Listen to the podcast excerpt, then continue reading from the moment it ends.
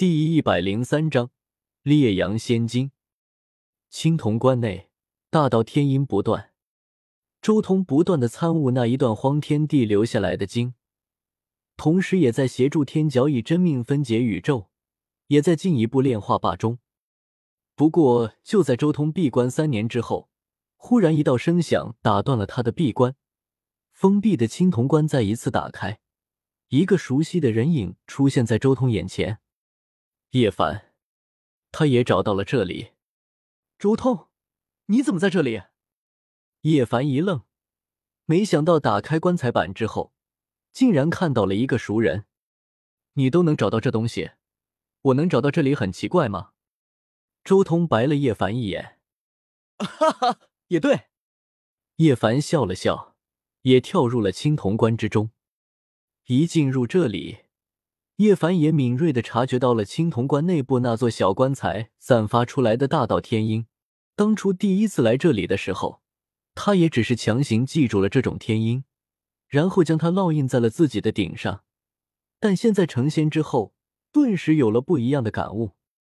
同时，他也打量着周通的钟，他的钟在炼化一域的那个不知名的东西。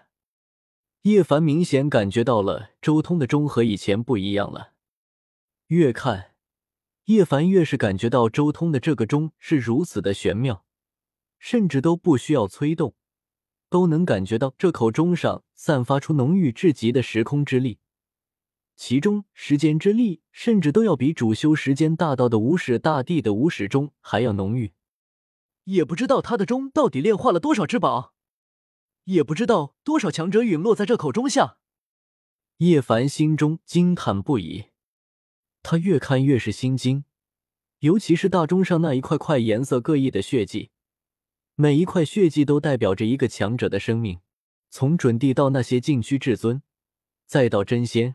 再到仙王，尤其是经过炼化之后，那些血迹和烙印不仅没有那种血腥的感觉，反而多出了一种仙气的感觉。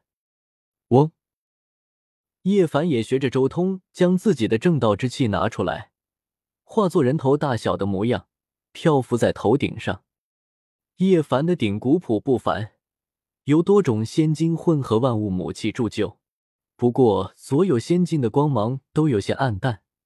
很显然，叶凡炼化了很多黑暗仙晶进去。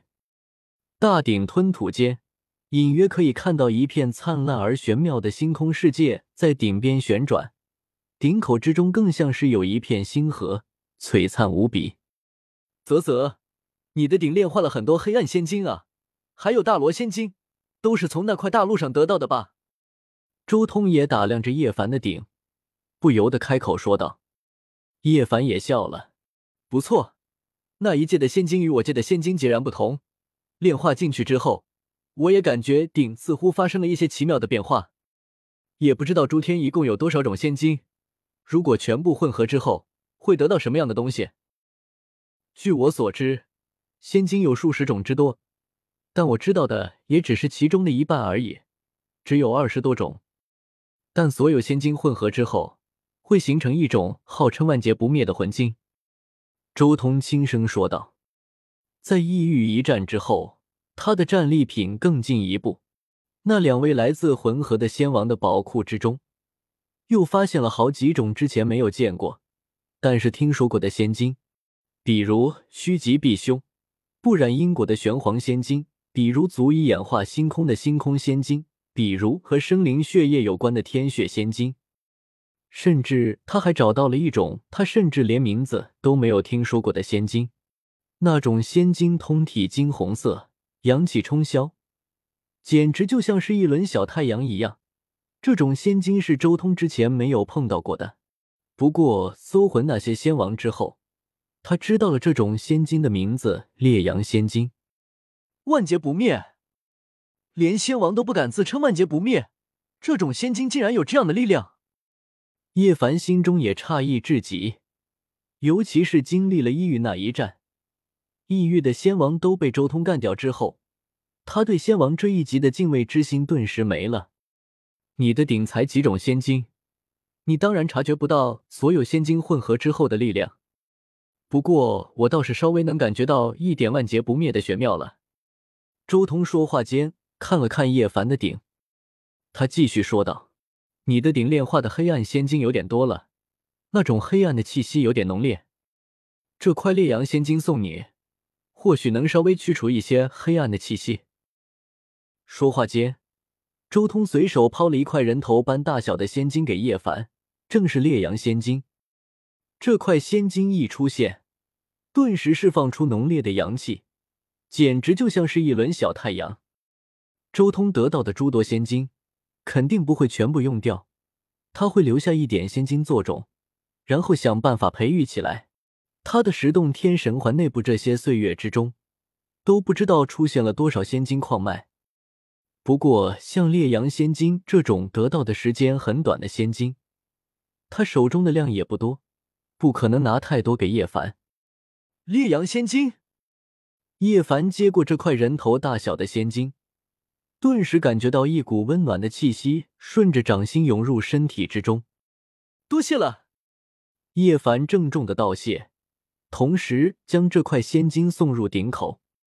随后，以肉眼可见的速度，叶凡的顶的气息开始出现了变化，从之前的带着一丝阴森的气息迅速变化。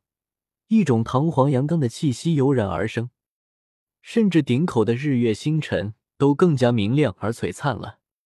这么小的一块烈阳仙金，自然不能完全中和黑暗仙金的力量。但叶凡的鼎里本来就炼化了一部分光明仙金，只是量少而已，所以这一块烈阳仙金正好成了打破平衡的东西。仙金的事情暂且不提，不过叶凡。你有没有从青铜棺里面的这篇经之中悟出什么东西？周通很快换了一个话题，他想要看看叶凡有没有悟出什么。毕竟按照原著的进程，三世铜管之中最小的那个，代表着先帝力量的棺材是荒天帝，而中间这个代表着仙级力量的棺材是属于叶凡的。从原本的角度来看，叶凡应该是与这个棺材有缘。所以，周通很重视叶凡的意见，想要知道他有没有参悟出什么东西。这篇经好像是叫我们去修补仙域，但是总觉得他似乎还有其他深意。叶凡沉吟了一阵，随即将自己的一些感悟说了出来。他也想和周通交流一下这篇经的奥妙。周通也没有保留，将自己的许多感悟也说了出来。